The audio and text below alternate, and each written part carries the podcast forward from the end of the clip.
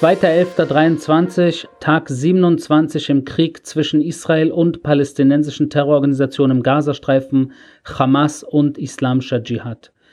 Naja, eigentlich ist dieser Anfang äh, gar nicht wirklich, äh, entspricht eigentlich gar nicht der Realität, weil äh, bis vor kurzem tatsächlich man das so sagen konnte, aber mittlerweile tatsächlich der Beschuss und äh, die Bewegung von Terroristen rings um Israel äh, sich zuspitzt.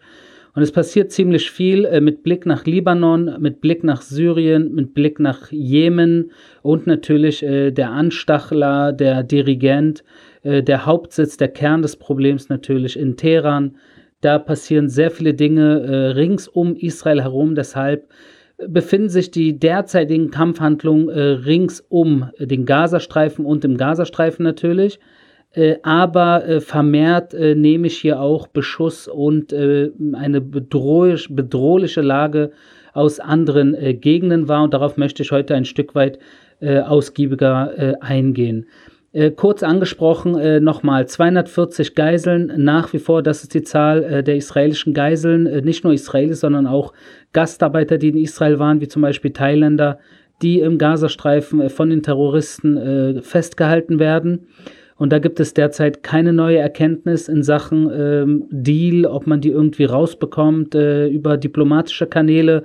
Und solange das nicht äh, äh passiert, wird das Militär natürlich äh, Schritt für Schritt weiter in den Gazastreifen reingehen, äh, mit dem Ziel natürlich auch, die Geiseln zu befreien.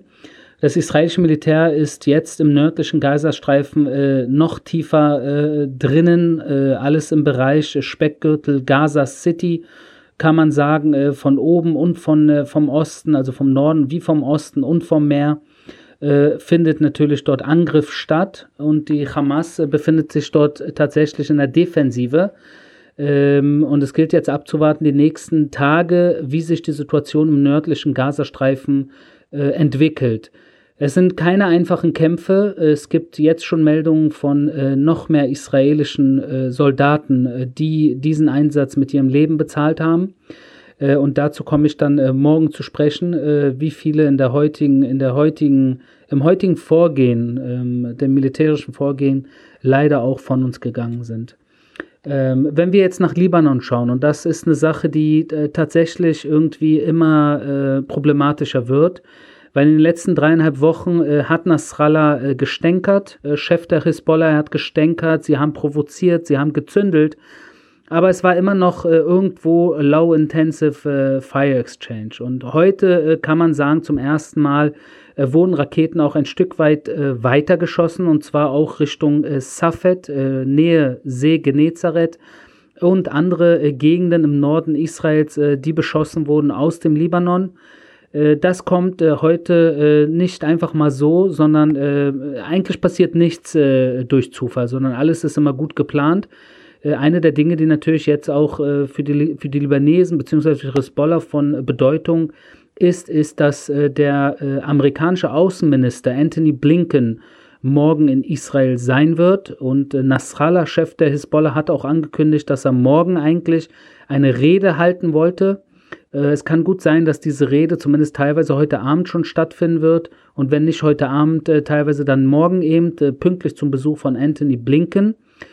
Und äh, es passieren noch mehr Dinge im Libanon, weil auch äh, eine äh, andere Miliz, eine Terrormiliz, eine iranische Terrormiliz, die bis jetzt in Syrien unterwegs war, die Imam Hussein Miliz, hat sich jetzt auch aus Syrien in den Libanon bewegt und positioniert äh, und äh, ist dort jetzt Seite an Seite mit der Hisbollah-Terrororganisation im Libanon äh, unterwegs. Und äh, da muss man sich natürlich auch fragen, wie kommt das, dass äh, diese, diese Bewegung von dieser iranischen Terrormiliz jetzt aus Syrien in den Libanon passiert ist.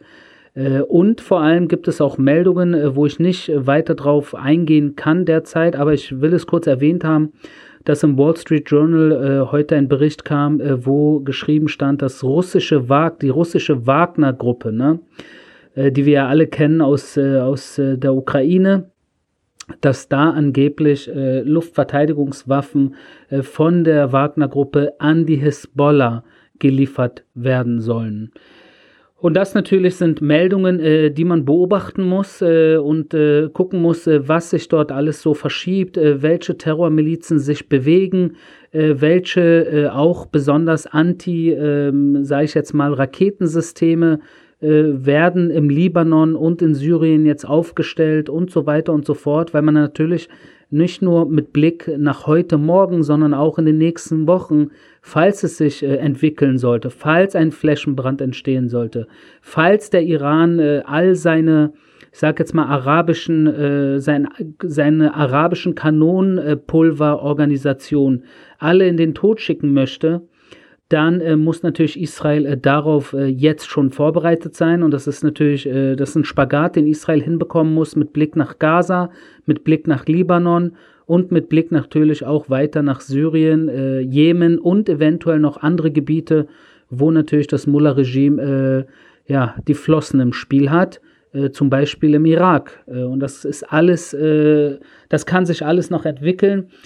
Und das ist natürlich keine einfache, keine einfache Sache, äh, in der sich Israel jetzt befindet. Und ich würde einfach mal behaupten, dass Israel sich in so einer Situation seit, seit dem Yom Kippur-Krieg in dem Ausmaß nicht befunden hat, wo man äh, ein mehr Frontenkrieg äh, jetzt eigentlich schon gegenübersteht, der, der zum Glück noch nicht komplett ausgeartet ist, aber äh, es, es liegt in der Luft. Es liegt in der Luft, vor allem auch mit Blick nach Jemen.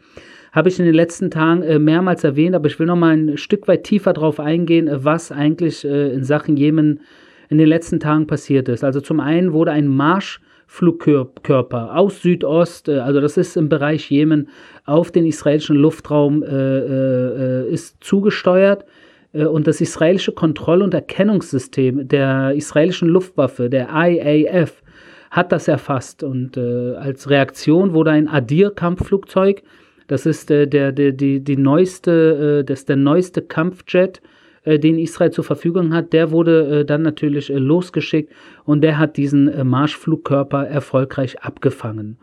Äh, dazu kommt noch, dass das Arrow äh, Luftverteidigungssystem, das kennt ihr mittlerweile ja wegen dem Krieg zwischen den Russen und der Ukraine, gibt es ja das Gespräch über das Arrow, ob man das, das aus Israel nach Deutschland geliefert werden soll.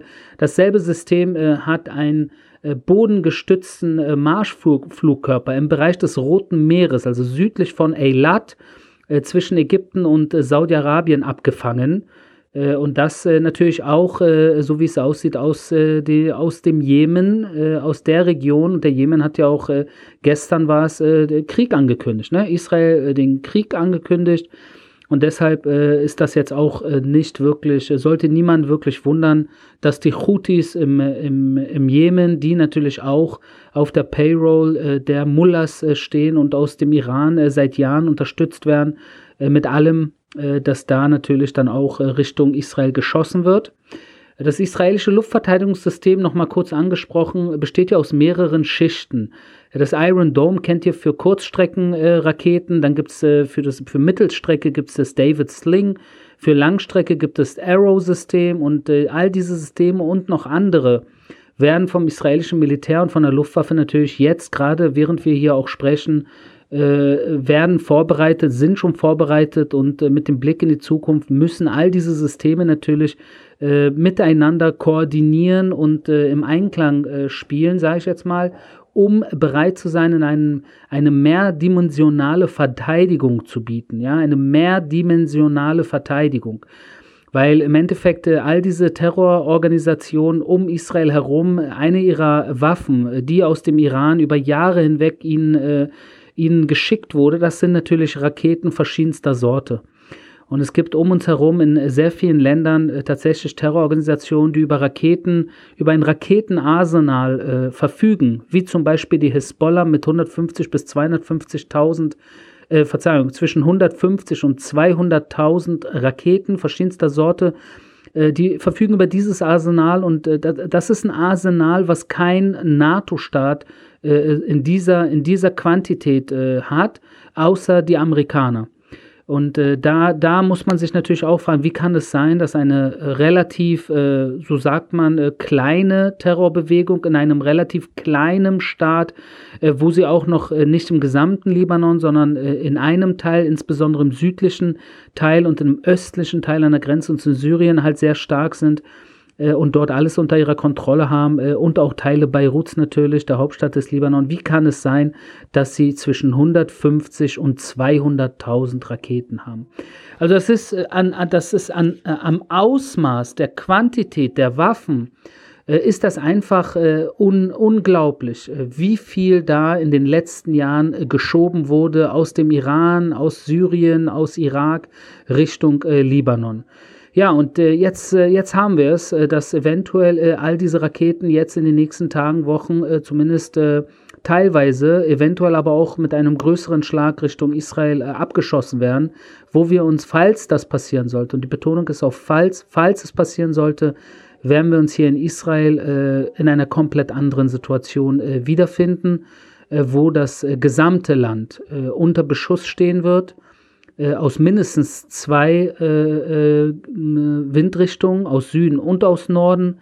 wobei es natürlich da auch gut möglich ist, dass der Norden nochmal zweigeteilt ist zwischen Libanon und Syrien. Das alles müssen wir nach wie vor beobachten. Und die Hoffnung ist, und ich muss hier auch optimistisch irgendwo sein, dass dieser Flächenbrand, den ich jetzt gerade anspreche, dass er ausbleiben wird, dass es nicht dazu kommen wird. Und ich denke, dass morgen ein ganz wichtiger Tag sein wird, wegen dem Besuch von Anthony Blinken und wegen der Ansprache von Nasrallah, äh, dem, äh, dem Chef der Terrororganisation äh, Hisbollah, äh, wird sich morgen äh, höchstwahrscheinlich zeigen, in welche Richtung es gehen wird in Sachen äh, Nordgrenze Libanon und Syrien.